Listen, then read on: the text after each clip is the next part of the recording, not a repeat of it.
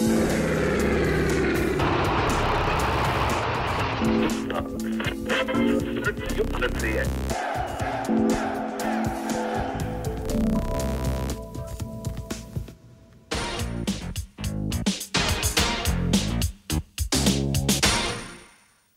pražských ulicích v průběhu večera téměř nic nenasvědčovalo tomu, že konec roku 92 je mezníkem, který za dějinami Československé federace narýsuje konečnou čáru. Na Pražský hrad či do jeho bezprostřední blízkosti zamířil jen málo kdo. Dominanty Hradčan zde tiše vypovídali o dějích minulých, patrnotu ale bylo i očekávání věcí příštích.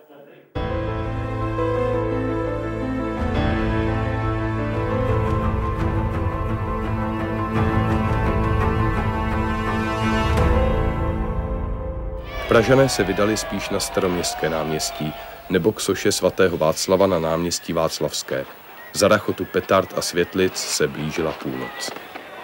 Před 30 lety jsme začali slavit Silvestra v Československu a když oslava končila, šli jsme spát v novém státě, České republice. Společný stát Čechů a Slováků existoval 74 let, 2 měsíce a 3 dny. Jak jsme si s budováním státu vedli a co naši tři prezidenti a 13 premiérů? Na tyto a další otázky se pokusíme odpovědět s našimi hosty, kterými jsou Petr Holub, analytik a novinář serveru Seznam zprávy. Dobrý den. Lubomír Kopeček, politolog z Fakulty sociálních studií Masarykovy univerzity v Brně a Národního institutu Syry. Krásný den. A Jiří Pehe, komentátor a politolog z New York University v Praze. Dobrý den. Dnešním dnem začíná existovat samostatný český stát a je jedině na nás, a to skutečně na nás, na všech, jaký bude, co do něho vložíme, jak konstruktivní přístup k jeho vytváření v nás převládne.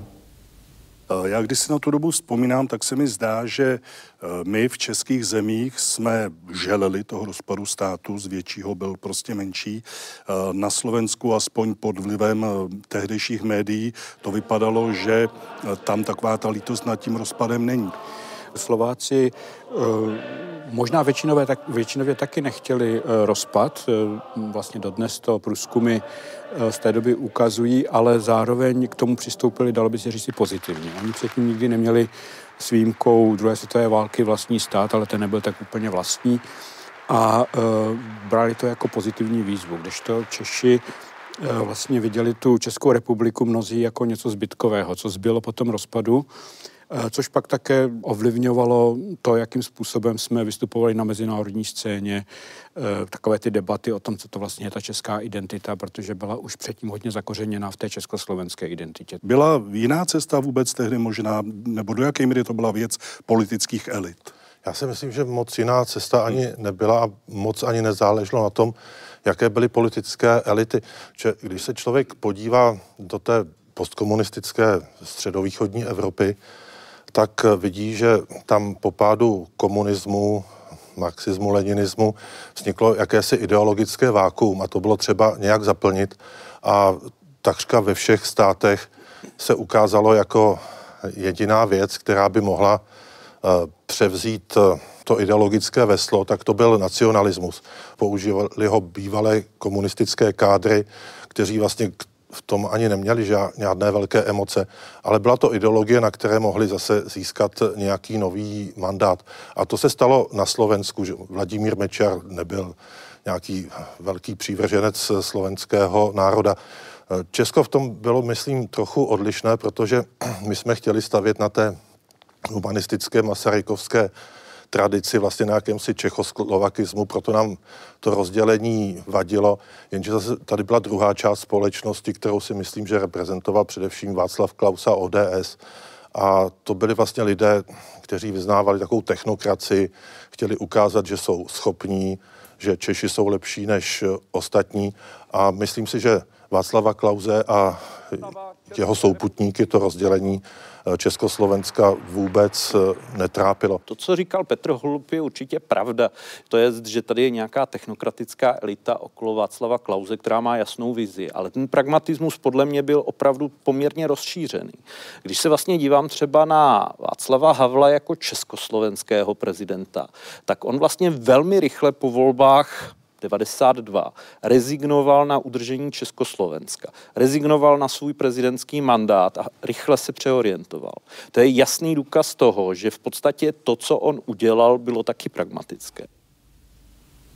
Děkuji poslanecké sněmovně parlamentu České republiky za důvěru, kterou mi projevila tím, že mne zvolila prvním prezidentem České republiky. Za těch 30 let jsem vlastně eh, komentoval nebo kreslil v podstatě všechny události, co se na domácí, na domácí politické scéně odehrály. Takže jsem kreslil všechny ty premiéry i prezidenty. Kresba vychází jednou denně, takže sedmkrát do týdne, protože v sobotu vychází magazín, kde mi vychází dvě kresby. Takže jsem to takým hrubým odhadem spočítal asi na 12 000 kreseb. Eh, tak eh, na Václava Havla vzpomínám strašně rád. Eh, jako pro karikaturistu to bylo pro mě těžký, protože jsem ho miloval a měl jsem, byl jsem za něj strašně rád, že jo, a byla taková výrazná osobnost, takže jsem vlastně vůči němu žádnou zlou kresbu nikdy nepublikoval. Za těch 30 let jsme tady měli tři prezidenty, Václava Havla jsme zmínili. Kdybychom měli zmínit jejich největší přínos pro republiku, naopak třeba jejich nějaké eh, selhání, co by to bylo? Tak u Václava Havla samozřejmě on vlastně přispěl tomu novému státu, nebo prospěl možná, bych měl, měl říct, eh, především v té mezinárodní eh, sféře, kde byl obrovsky ctěný, uznávaný a z toho, z toho myslím, Česká republika velmi profitovala, protože byla prostě spojena e, s Václavem Havlem a já jsem se dost často setkával třeba s tím, když jsem cestoval e, do zahraničí, že e, si vlastně i ti zahraniční kolegové eh, Českou republiku stotožňovali s Havlem, že si mysleli, že vlastně celá ta politická sféra je jako, jako Havel, což nemohl být tedy větší omyl než, než toto. Ten mezinárodní kredit byl hodně důležitý eh, pro Českou republiku. Nicméně, když se dívám na ty negativa Václava Havla, tak občas je tam vidět velké vybočování prezidenta z role, kterou má hrát parlamentním režimu. Asi nejlíp je to vidět na způsobu, jakým přistoupil na konci roku 97 k tehdejší politické a vládní krizi v době rozpadu vlády, kdy ty emoce, které tady tehdy byly silné, okolo pádu vlády Václava Klauze, okolo sporu, který se tehdy rozhořel v ODS a vlastně v celé české politice, tak podle mě spíš znásobil. Tady je důležité připomenout Rudolfinský projev, což je asi podle mě nejspornější okamžik v tom jeho prezidentství, kdy skutečně zaútočil velmi ostře na politika, míněno Václava Klauze způsobem, který asi byl oprávněný, ale v danou chvíli opravdu ty emoce vytáhl na tu nejvyšší míru, jaká byla v tu chvíli možná. Tak se nechová prezident v parlamentním režimu. A samozřejmě Havel je velmi spojen s morálním vnímáním politiky, což je fajn, pokud se to potom nepromítá až do přepjatého vnímání politiky právě těma morálníma či mravníma očima, protože potom cokoliv, co udělají politici, tak to v podstatě vyvolává v lidech dojem, že to je špatně. Dá se samozřejmě debatovat třeba o opoziční smlouvě a tom, jak vznikla. Z Havlova úst, eh, pohledu to bylo v podstatě něco, co bylo zavržení hodné. V podstatě pokud na něco opravdu ostře ty poslední čtyři roky svého prezidentství útočil, tak to bylo tohle. Přičem se tam dají najít momenty, které klidně můžou být brány jako něco, co opravdu přehání. Přehání z hlediska toho, co vlastně opoziční smlouva mezi Zemanem a Klausem byla zač. Václav Klaus to byl velká, velká persona. To, to jako taky vím, že jsem vlastně, můj vztah k, k němu prošel takovým velkým, velkým vývojem. Z dnešního pohledu ve mně prostě zůstává takový to eh, veliký ego a takový ten, ten jeho ublížený tón. Mám pocit takový, jako že, byl, že se cítil neustále nedoceněný. Takový to období té eh, opoziční smlouvy, jak po sobě šli, že jo, Zeman říkal, půjde vládě po krku a potom udělali tu opoziční smlouvu a vlastně jsou svým způsobem se respektují navzájem a že si tak notují potom, že si pak přišlo období, kdy si vlastně notovali i vůči, i vůči tomu Rusku a to bylo hodně zajímavé.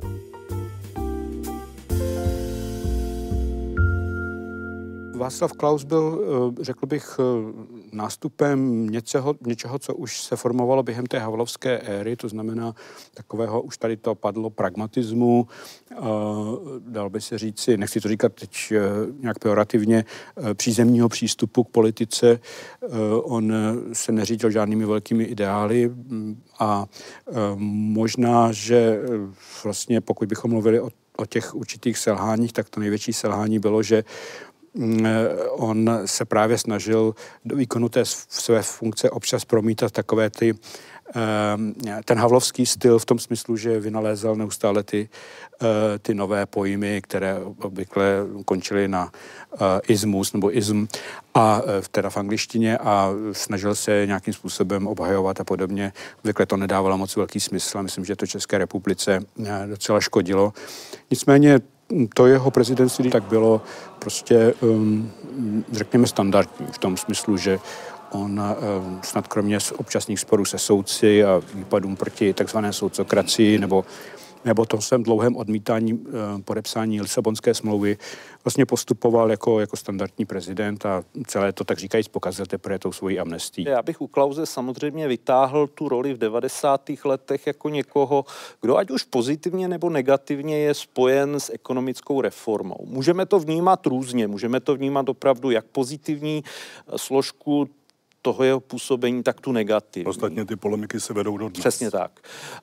Pokud bych měl něco vytáhnout z jeho prezidentství, tak je to řešení vládních krizí. V podstatě za jeho prezidentství jsme tu měli v podstatě co rok, někdy i častěji než co rok nějakou vládní krizi a myslím si, že on často bruslil po hraně toho, co ústava umožňovala, ale nešel tím radikálním způsobem tak daleko jako jeho nástupce Miloš Zeman. To je dokázal řešit vládní krize, respektovat parlamentní strany, byť to občas bral způsobem, kdy ta interpretace ústavy byla relativně volná. No a pokud bych měl něco vypíchnout hodně negativního u Václava Klauze v závěru toho jeho prezidentství, tak je to absolutní ztráta politického citu.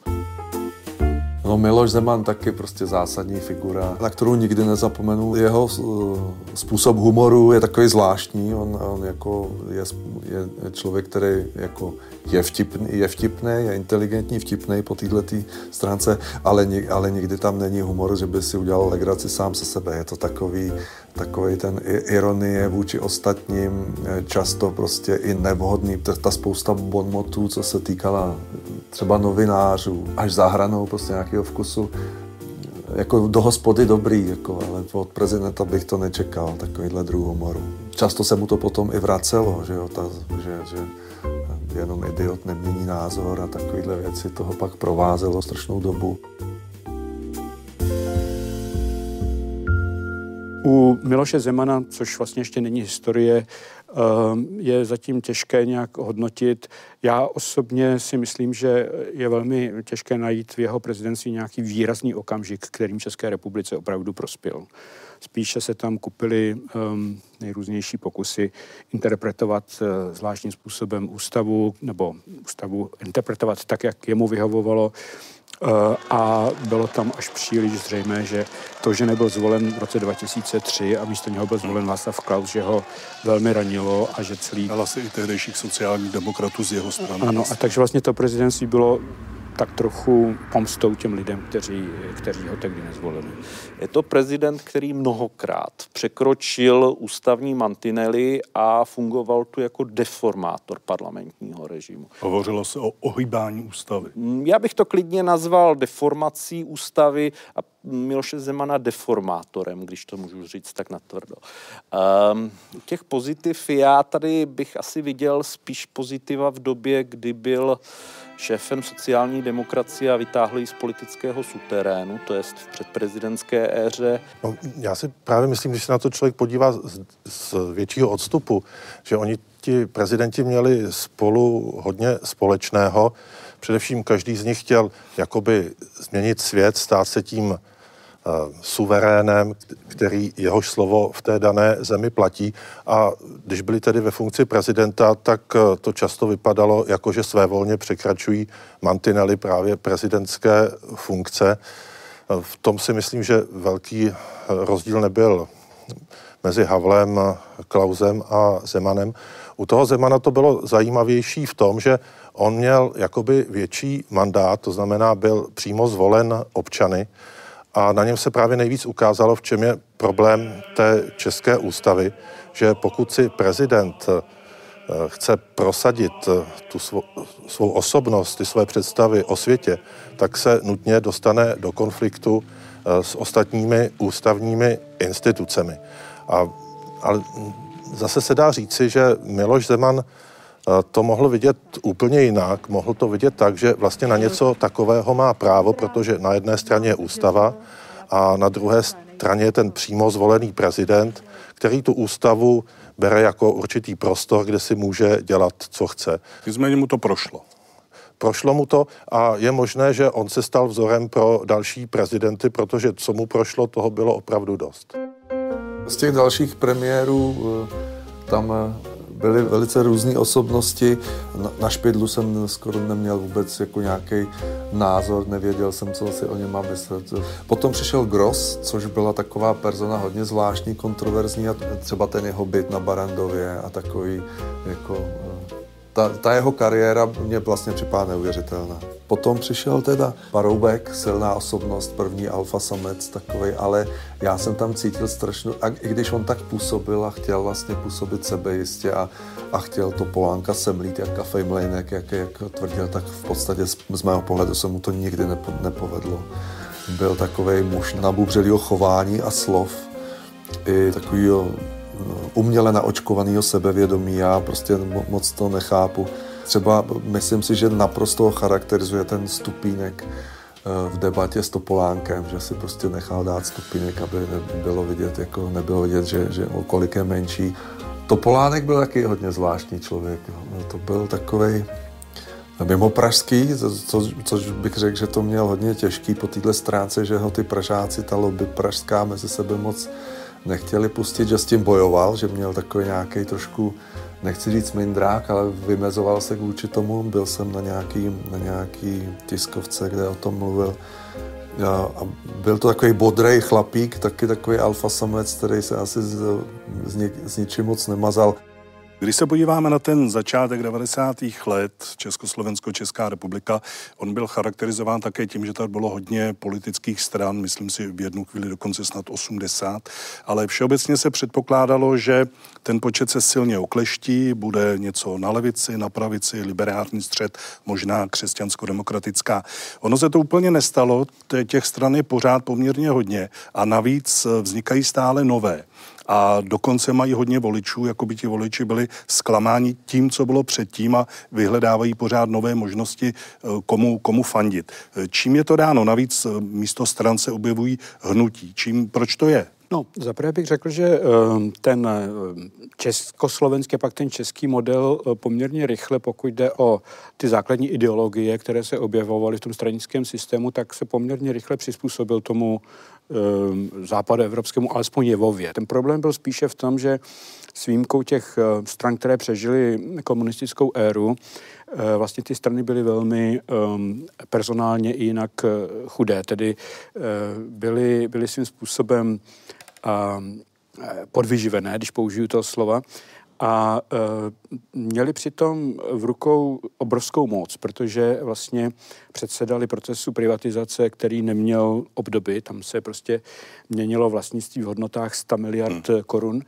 A to si myslím na ně mělo zásadní e, negativní dopad, protože oni, oni ty strany vlastně, ty, které byly u moci, e, vytvořili nové ekonomické aktéry v té privatizaci kteří ovšem s nimi byli natolik propojení, že svým způsobem ty strany si zprivatizovaly do svých rukou. A to pak vedlo k těm všem negativním jevům, jako byl klientelismus a korupce systémová, které pak vyústily vlastně v roce 2013 do, do kolapsu celého toho eh, stranického systému eh, a nástupu právě těch hnutí amorfních eh, nebo populistických, tak jak je vidíme, vidíme nyní. Tady zaznělo už něco o opoziční smlouvě, to si myslím také byla takové, české specifikum, kde vlastně ta opoziční smlouva navázala na tradice jak té pětky předválečné, tedy že se vlastně ty hlavní dohody budou dělat eh, přes parlament, za parlamentem a pak to parlament bude jenom razítkovat, anebo potom národní fronty. Takové ty uh, mimoparlamentní mechanismy, které vlastně, ale zase česká politika svým způsobem tak trochu zdědila už z pozdního Rakouska-Uherska. Jedna televize, druhá televize, třetí televize. Jsou tady všechny tři, tak můžeme začít. To byla poslední slova Miloše Zemana před podpisem povolební dohody mezi sociálními demokraty a ODS. Už dřív se Miloš Zeman svým blízkým svěřil, že ze všeho nejvíc se těší na to, až si při podpisu vymění s Václavem Klausem pero. Já bych tady s některými věcmi souhlasil, s některými ostře nesouhlasil. Asi když začnu tou opoziční smlouvou, eh, fakt, že tady opoziční strana podporuje menšinovou vládu, je celkem běžná záležitost. Když se podívám do Švédska, na Nový Zéland, do Dánska, těch zemí bych našel víc. A když se dívám na ty kořeny nedůvěry k českým politickým stranám, tak určitě se dá souhlasit s Jiřím Pehem v tom, že to je něco, co je v české společnosti velmi silné a opravdu se to promítá třeba do toho, že nám prudce klesal v průběhu těch posledních 30 let počet členů politických stran. A máte-li politické strany bez straníků, tak můžou být velmi snadno ovladatelné určitým klubem kamarádů, když to takhle trošku přeneseně nazvu. Je dobré tady ale udělat jednu linku, když se dívám na nějakého velkého kritika politického politických stran v 90. letech, tak bych určitě vytáhl Václava Havla. To je v podstatě někdo, kdo tady eh, přispěje. Já rozhodně netvrdím, že to je klíčový faktor, ale přispěje k tomu, že ta nedůvěra k politickým stranám v Česku od těch 90. let spíš stoupá, než klesá. Prostě pro Havla byly strany zlo. No a ono to vede potom k takovým zajímavým paradoxům. Narazili jsme na něco, co tady bylo označeno za hnutí je míněno zjevně ano, Andreje Babiše, možná ještě něco dalšího, to v žádném případě nejsou politická hnutí. To je něco, co se maskuje jako politické hnutí. Prostě to, co má Andrej Babiš, je centralizovaná politická strana, která v podstatě funguje okolo něj. On je ten rozhodující element a má to striktně hierarchizovanou strukturu. To s politickým hnutím nemá absolutně nic společného. To, že to prodal jako politické hnutí veřejnosti a novinářům je prostě další stránka stránka, já nechci říct jeho geniality, rozhodně geniální není, ale politické šikovnosti. A možná ta věc, která je tady trochu provokativní, hledám-li nějakou linku, tak klidně najdu linku mezi Havlem a Babišem. Právě v tom odporu k politickým stranám jako instituci. Eh, samozřejmě každý to dělal z jiných důvodů, z jiných východisek, ale myslím si, že ta linka tam je. Česká společnost zažila dva takové větší politické šoky. Ten první byl v tom roce 1998, kdy vznikla opoziční smlouva, protože málo kdo počítal s tím, že když dvě strany proti sobě tak útočí jako ODS a ČSSD před volbami, takže to nakonec dají dohromady. Eh, určitě se značná část lidí cítila zrazená. Ono vlastně je to vidět i na, na volební účasti, že do té doby byla volební účast okolo 80%, od té doby klesla na 60%, takže tím se dá asi měřit ta míra zklamání. Eh, následovalo takové období, kdy se hledala eh, třetí strana, která by to nějak vyvažovala, ale potom v roce 2010 zhruba došlo k dalšímu šoku a to byl vlastně spíš takový ekonomický šok, že eh, Češi si od demokracie slibovali, že ona přinese automatický a neustálý ekonomický vzestup a poté, co nastoupila vláda Petra Nečase a začala své reformy, tak všichni byli okamžitě šokováni tím, co je čeká, že se budou snižovat reálné mzdy, k čemuž skutečně docházelo eh, a, a podobně. A ten propad je opět sociologicky měřitelný, protože nečasová vláda měl, měla asi už půl roku nebo tři čtvrtě roku po volbách asi vůbec nejhorší hodnocení ze všech vlád a to se pak udrželo. Na, nastalo nové hledání a sociální demokraté nedokázali nabídnout dostatečně přesvědčivou alternativu, tak se objevily nové strany, byly to, byla to ta hnutí Andreje Babiše nebo Tomia Okamury. Ale oceňuji na české demokracii, že oba dva ty šoky dokázala nějakým způsobem zvládnout, i když uh, Andrej Babiš podle těch svých výroků vypadal jako zarytý uh, nepřítel demokracie, který by nejraději zrušil parlament, tak byly to jen výroky, ale naopak se v tom prostředí české demokracie řekl bych, dost dobře socializoval. Samozřejmě nevíme, jaké zkoušky nás čekají v příštích letech. Jestli mohu, já bych eh, tady upřesnil, um, protože se dost často vracíme k té opoziční smlouvě, čím ta opoziční smlouva dle mého soudu nebyla nějakým běžným standardním mechanismem, o kterém tady mluvil kolega Kopeček, protože ono šlo skutečně um, o e, dokument, kterým se ta strana opoziční, tedy ODS, zavazovala, že nevyvolá hlasování o důvěře. Tedy vlastně na čtyři roky byl dokumentem, smlouvou podvázán zásadní parlamentní mechanismus. A potom druhá věc je, že ty strany si za scénou rozdělily nejrůznější prebendy. prebendy. A to se pak táhlo a přispělo k té korupci systémové, která vlastně dosti poškodila českou demokracii i, i později. Pokud jde o ta nová hnutí, tak možná by bylo dobré ještě dodat, že ta hnutí, o kterých my tady mluvíme, Eh, nejsou skutečná hnutí. To nejsou přeci hnutí, která vznikla ze spodu, jako skutečná hnutí, která si pak zvolila um, do svého čela lidi, kteří je povedou. To jsou vůdcovské projekty. Takže my tady vlastně máme um, jakýsi nástup vůdcovských projektů, eh, ať uh, začalo to už věcmi veřejnými, které byly pevně vázány na, na Víta Bartu a, a jeho podnikání a tak dále. Pak tady přišel Andrej Babiš a, a ještě úsvit eh, Tomia Okamury před také, SPD. ano, který se rozpadl mimo jiné i proto, že vlastně nebylo jasné, jak, jakým způsobem tam plynuly finance a Tomio Okamura nakonec z toho odešel, založil nové hnutí. Ale já jenom chci tady upozornit, že vlastně česká, česká demokracie v takové prekérní situaci, že my tady mluvíme o jakýchsi hnutích, ale v podstatě to nejsou skutečná hnutí, to jsou politické komparzy e, velmi bohatých lidí, eh, podnikatelů, kteří si vytvořili něco, ale eh, jsou to, jsou to hnutí asi tak, že pokud by se něco zítra přihodilo Andrej Babišovi nebo Tomiu Okamurovi, tak to hnutí dva dní poté zmizí, protože je příliš vázáno na tu jednu osobu. Nečas je pro mě taková figura. Pro mě byl v té době, po delší době, jako jeden z, ze slušných politiků. Bylo mu vyčítáno, že není silný a mně to nepřipadalo. Mně připadalo, že ustál spoustu kaus. Mám prostě pocit, že byl takový blíž té představě toho úředníka, schopného, zdatného.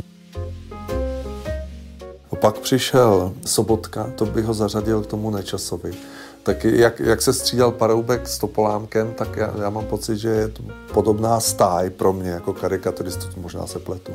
Ale Nečas a Sobotka, oba slušní prostě lidi bez nějakých výrazných kaus a výrazných přehmatů. Zrovna tak eh, Sobotkovi bylo vytýkáno, že je slabý, ale mně, mně vlastně připadlo, že v takovém klidu a v takovém eh, uzavření se ustál spoustu těch tlaků a jak se tenkrát dokázal vymezit vůči Zemanovi, který na něj ukázal tou hůlkou. Zeman ho tlačil do nějakého rozhodnutí, ze kterým on na ten hrad nepřišel a on se on chvilku koukal, protože to zaskočilo každýho a pak se tam eh, prostě podle mě úplně dobře vymezil, věcně to dokázal nazvat a fakt to z mého pohledu stál. Děkuji vám za vaši účast. Ano, děkuji, pane prezidente. Já se velice rád k vám za malý okamžik připojím. Pouze bych chtěl v tuto chvíli jasně říci, že eh, krizi nevytvořila rezignace předsedy vlády. Já myslím, že je to zřejmé i z hlediska veřejnosti, že tuto krizi vytvořil problém eh, místo předsedy vlády a ministra financí Andreje Babiše. Další slova už byla bez prezidenta. Bohužel taková už je česká politika a bohužel vypadá to tak, že taková už je česká politika i v nejvyšších patrech. Ale že to byla prostě nešťastná figura sociální demokracie, to asi je pravda, protože potom se vlastně spojil s tím, s, ano, s Babišem a tam bych řekl, že začal ten pád sociální demokracie. A po Sobotkovi, že to je potom Babiš a, a tak to je, tam toho jsem kreslil asi, asi nejvíckrát Babiše. Pamatuju se vlastně, jak chystal tu, že nechtěl založit stranu, že to mělo být nějaký hnutí, že jako prohlašoval, že nikdy nebude ve vedení toho hnutí a pak se to postupně mělo, on ten názor měnil moc krát, Tom je v tom je taky prostě úplně mistr. A pak ty kauzy, tak samozřejmě ta minulost jeho taho provází furt a kauza Čapí hnízdo. A je to takový úplně zase jiný typ ještě politika, než byly ty předcházející. On dokáže strhnout lidi kolem sebe, dokáže mluvit s těma obyčejnýma lidma na náměstí. Ta kontaktní kampaň je neuvěřitelně energický, pracovitý a to, tak to jako jo, ale jinak eh, jsou to takové nepřijatelné věci. No. Pan Fiala, ať, ať si ho vlastně vážím a jsem rád, že, že teďka je u, je u vlády on a, a a že vyhráli ty, ty volby takhle. Ale prostě, když převzal to ODS, tak jsem si říkal, že, že to je asi konec ODS, tak bezvýrazná figura. Strašně špatně se mi kreslil, nemohl jsem najít. Tenkrát měl úplně jinou image, já nevím, jestli si vzpomínáte. Byl naježkavo stříhaný, takovej eh, bez fousů, brýle nenosil, fakt, fakt to bylo hrozně těžké ho kreslit. Eh, hodně mě překvapil v poslední době změna image z mého pohledu jako eh, mu hodně pomohla. Eh, daleko líp se kreslí.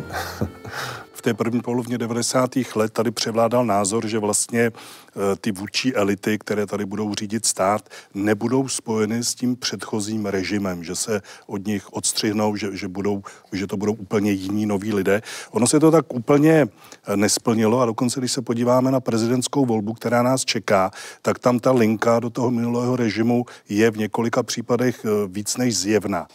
Eh, já bych řekl, že tady nezafungovalo eh, to, co mm, bych nazval takovým poměrně jednoduchým eh, antikomunismem těch 90. let, kde spousta lidí, kteří se proti tomu mm, bývalému režimu nějakým způsobem sami aktivně nevymezovali, tak najednou prostě se našli v tom, v tom politickém antikomunismu a ten bohužel také zapříčinil to, že nějaká hlubší debata o tom, co to ten bývalý režim opravdu byl, se odsunula stranou udělal si některá symbolická gesta. To eh, jedno bylo tedy ten lustrační zákon, druhý byl deklarativní zákon z roku 93 o zločinnosti komunistického režimu. No ale to je samozřejmě gesto poněkud pokrytické, když zároveň dál existuje komunistická strana a s tou se vlastně ty hlavní strany sice ne formálně na nejvyšší úrovni, ale všude jinde paktují. Ale, Jiná města mm, se dělají teď po 30 letech přes, přesně tak. krácením důchodů funkcionářů. Ano, ale myslím si obecně, že e, to, že vlastně mohou teď kandidovat lidé, kteří byli třeba v KSČ, je dáno tím, že mnoho, mnoho lidí, kteří v tom bývalém režimu žili, se nějakým způsobem s ním dokážou identifikovat, protože ten režim skutečně nebyl tak, že tady byla nějaká chunta, proti které stál, stála většina společnosti a chtěla jí za každou cenu uh, svrhnout, cítila se prostě tou chuntou ovládaná, ale byl to režim, který prostoupil všechno. Byl to tedy, jak říká Václav Havel v tom svém slavném eseji, moc bezmocný, byl to posttotalitní režim, který prorostl všechno. I ti vůdci byli produktem toho režimu a tam bylo akorát otázkou, do jaké, jaké byly míry zavinění nebo a tak dále, o tom bychom se mohli bavit. Já velmi řekl bych, stručná reakce. Já bych lustrační zákon rozhodně nebral jako symbolické gesto, nebo jenom symbolické gesto. On byl docela významný z hlediska toho, že bývalým komunistickým funkcionářům, agentům STB a dalším skupinám zabránil zastávat pozice v rámci nového režimu. Samozřejmě to mělo svoje omezení, ale myslím si, že z hlediska toho, co ten zákon tehdy vyvolal, tak to byl velmi radikální krok. Samozřejmě to, co tady máme dneska, debatu nad tím, že Andrej Babiš byl agent STB, jasně, ale to už je potom situace roku 2013, 2014, kdy se interpretací a potom nepřímou změnou zákona docílilo toho, že se to na Andreje Babiše, stejně jako na další ministry a potom na premiéra premiéra Andreje Babiše nevztahovalo. Takže já bych... Jako redaktora veřejnoprávní televize se vztahuje. OK. Ne, jako, já, bych to opravdu jenom, nebral, já bych to nebral jako symbolické gesto. Podle mě to byl opravdu docela ve své době radikální krok, který mimochodem v tehdejší střední a východní Evropě právě tou radikalitou šel nejdál. Ta další věc, která není vůbec špatná z hlediska připomenutí, my jsme tady na počet obyvatel měli nejvyšší počet členů komunistické strany ve východním bloku. Tady bylo přes milion členů komunistické Myslím, strany. skoro půl druhého milionu. No, ono, když se započítá Československo, samozřejmě. Tak, tak, tak. Buďme, buďme korektní. A jako v podstatě v tomhle kontextu jít dál s nějakou radikální dekomunizací podle mě skoro nešlo. To opravdu by šlo v podstatě do každé rodiny, kdybyste chtěli překročit ještě ten poměrně radikální rámec lustračního zákona. Proto měl nějaké mantinely, které i ve své době byly vnímány jako docela posunuté. No a když se vlastně dívám na českou demokracii 90. let, tak můžeme se debatovat o tom, že se opravdu s minulostí eh, nevypořádalo dobře, ale já si myslím, že při stavu společnosti, který tady v roce 89 byl, to vlastně ani líp nešlo. Ono je to vidět mimochodem i na tom přesunu eh, z nedemokracie k demokracii. Prostě výraz sametová revoluce sám o sobě je takový zvláštní oxymoron, něco, co je neuvěřitelně paradoxní. Revoluce to samozřejmě nebyla, protože tam byl ten samet, to by opravdu vyžadovalo násilí. Ale to násilí si nikdo nepřál. Takže v tu chvíli z toho vzniklo to, co vzniklo určitý historický kompromis mezi částí těch starých elit a částí těch nových. A já si myslím, že výsledek vůbec není špatný. Když to teďka vezmu z hlediska toho, co vzniklo jako česká demokracie, tak ono se to ukázalo funkční. A z mého hlediska je to úspěch přes všechny ty debaty, které tady vedeme, přes všechno to, co s tím souvisí. Protože když se dívám vedle do Polska, když se podívám do Maďarska, tak my jsme skutečně v situaci relativně úspěšné demokracie, která tady má šanci přežít. To není vůbec dneska samozřejmé v rámci regionu celá česká společnost je rozdělená vlastně celou tu dobu existence České republiky. Viděli jsme to u diskuzí kolem vstupu do NATO, do Evropské unie, kolem amerického radaru v Brdech. Vidíme to teď, jsou demonstrace proti vládě, pro vládu. Eh, řekněme, eh, je to ještě v normě tahle ta situace, nebo už to signalizuje něco hlubšího, závažnějšího? No, já si myslím, že u nás v tomto směru nedochází k nějakému úplnému rozštěpení společnosti. A on to vychází jak z toho, co vlastně česká společnost zažila v těch eh, minulých letech. My když teď eh, vidíme, že naprostá většina prezidentských kandidátů jsou děti prominentních komunistických rodin, tak to vlastně tím nad tím se nemusíme pohoršovat, prostě tím vidíme, jací ve skutečnosti jsme. Tady opravdu došlo k poměrně efektivnímu poměrně efektivní likvidaci eh, před komunistických elit a ta jejich volná místa byla v 50. letech zabrána eh, novými generacemi lidí, kteří byli dobře zapsány v komunistické straně v 70. letech, došlo eh, k další obměně. Takže vlastně my jsme tady neměli nějakou významnější, silnější opozici, jako třeba v Polsku nebo v Maďarsku, která by dokázala převzít nějaké tradiční nacionalistické nebo buržoázní ideologie z dob před druhou světovou válkou. Takže my jsme opravdu celkem homogenní společnost. Samozřejmě nějaká reflexe tu byla. Eh, chtěli jsme se vypořádat eh, s tím komunismem, protože eh, i ty, kteří třeba byli v komunistické straně, tak tam byli jenom na oko, nemysleli to úplně z přesvědčení. Samozřejmě tady pak zůstala debata mezi těmi, kteří říkali, kteří jejich pohled byl obrácen do budoucnosti a říkali, my chceme být většími spojenci se Západem, se spojenými státy. A pak to byli ti, kteří přece jenom říkali, nebudeme tak měnit svůj názor, zůstaneme u toho, u čeho jsme byli před listopadem 89. Takže eh, nemyslím si, že by to byl vyloženě hluboký rozpor mezi dvěma částmi společnosti. Spíše jde o to, že v demokracii eh, je to tak, že často se na jedné otázce eh, štípou názory poměrně, poměrně blízko polovině.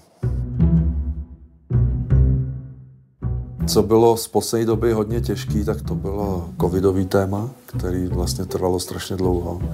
a novinama furt procházela. Já jsem měl pocit, že už jsme všichni z toho unavení, z těch zpráv a z té statistiky a z těch čísel.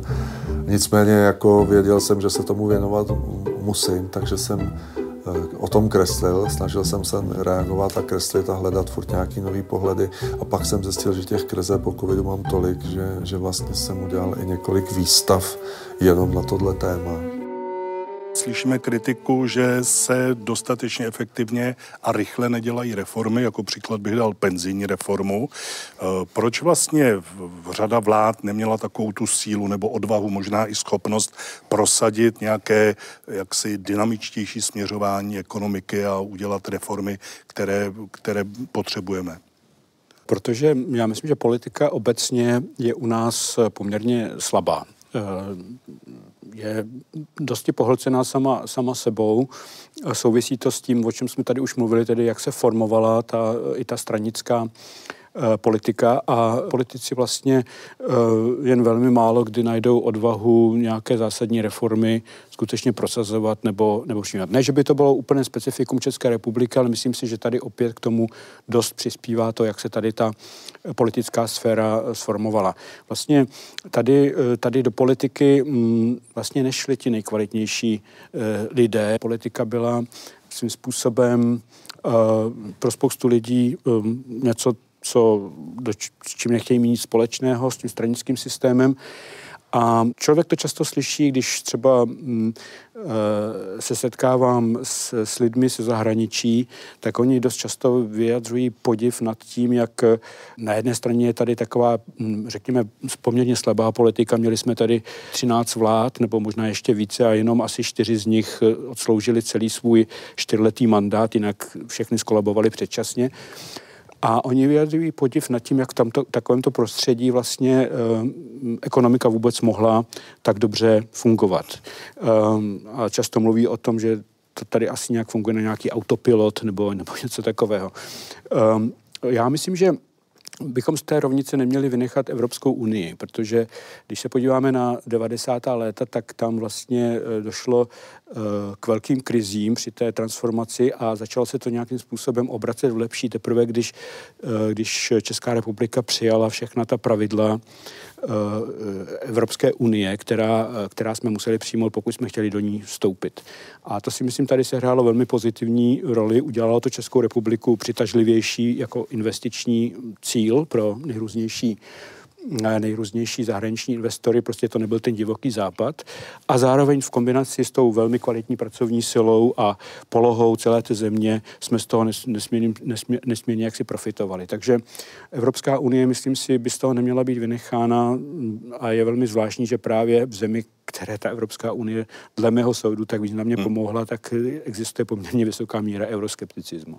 Když se dívám na 90. léta, aspoň na tu éru, tak do roku 97-98, tam je velmi důležité, že vlastně ty různé zájmy v tu dobu ještě nebyly konsolidované. To je, že to otevřelo prostor pro prosazení určitého typu reform.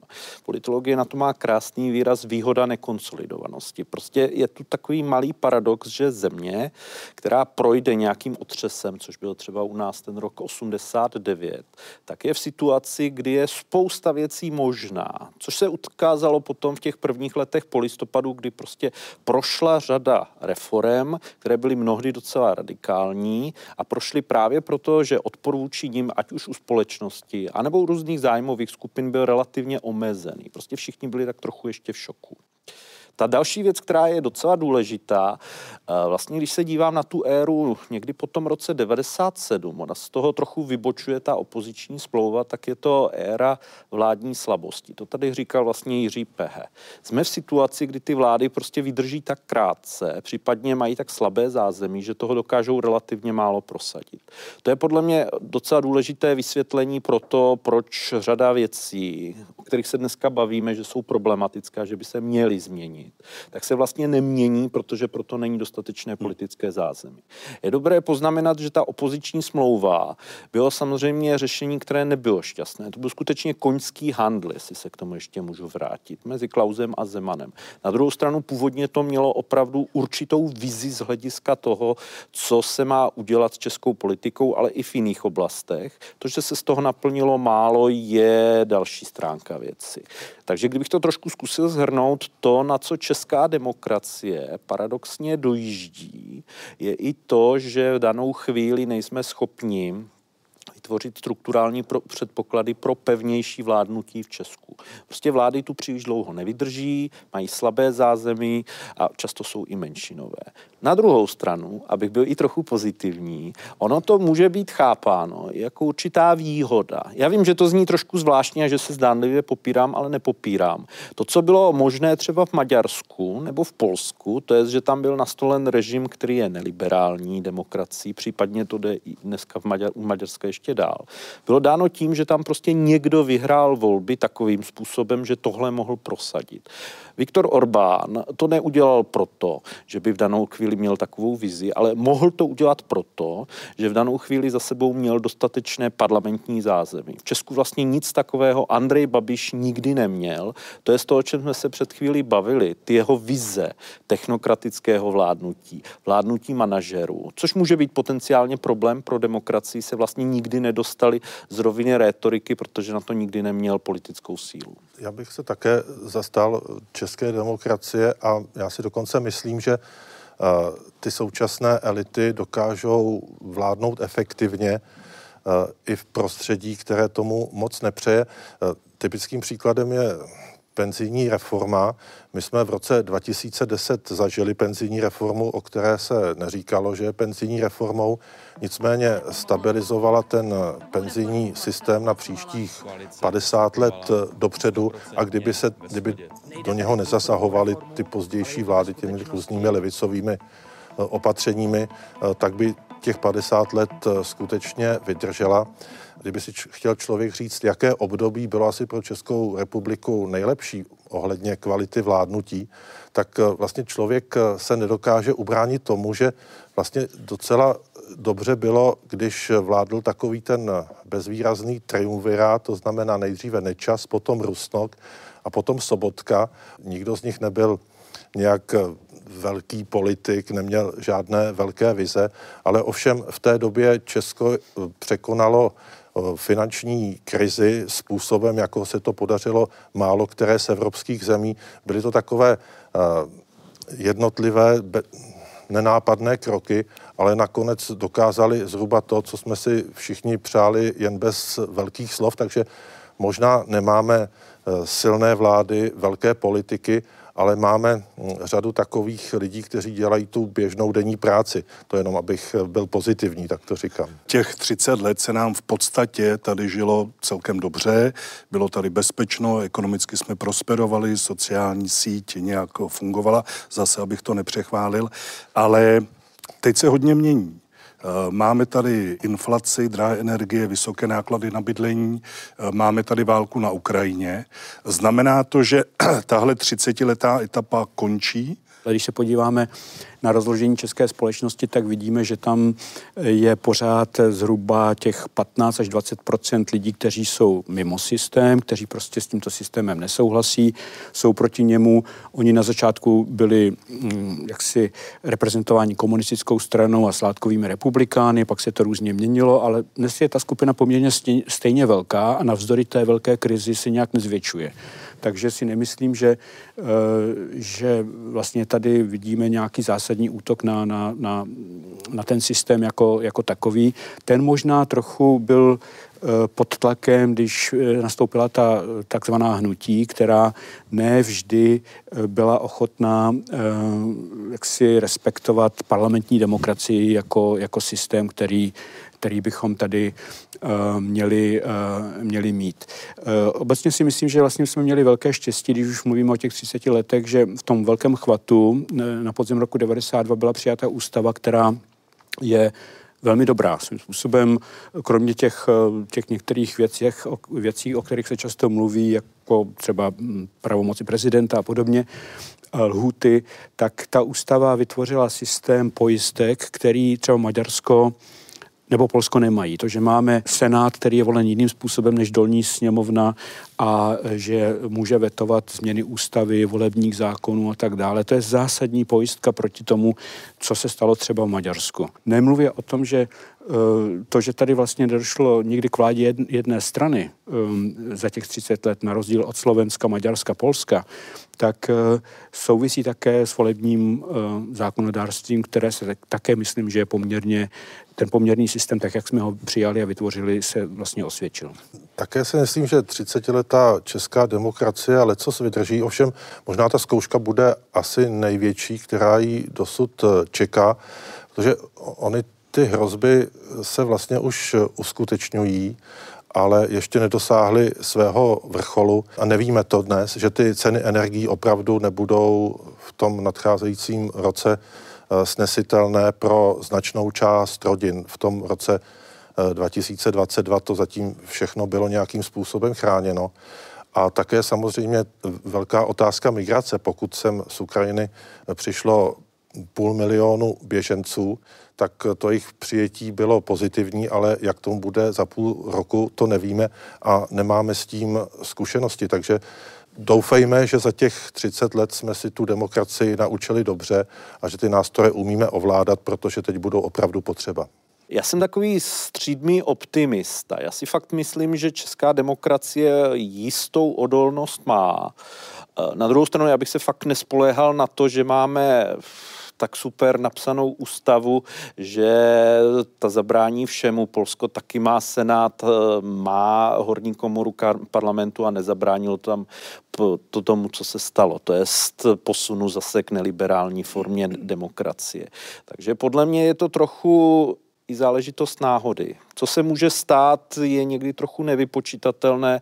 Kdybych měl vzpomenout jenom nějakou historickou paralelu, třeba v roce 1934 se Francie dostala na pokraj kolapsu místní parlamentní demokracie. Tam byla tehdy parlamentní, nikoli poloprezidentská forma a přežila jenom díky tomu, že tehdy pochod krajní pravice na parlament skončil tím, že vůdce toho pochodu uposlechl příkazu policie, aby se rozešli. Bylo v něm příliš mnoho legalismu a rozhodl se prostě nepokračovat. Já si myslím, že tohle, to je faktor náhody, by se tady určitě neměl podceňovat. Tolik tedy vzpomínka z mladší české historie. Já děkuji hostům za jejich názory. Vám děkuji za to, že jste se dívali opět na shledanou u dalšího vydání pořadu Historie CS.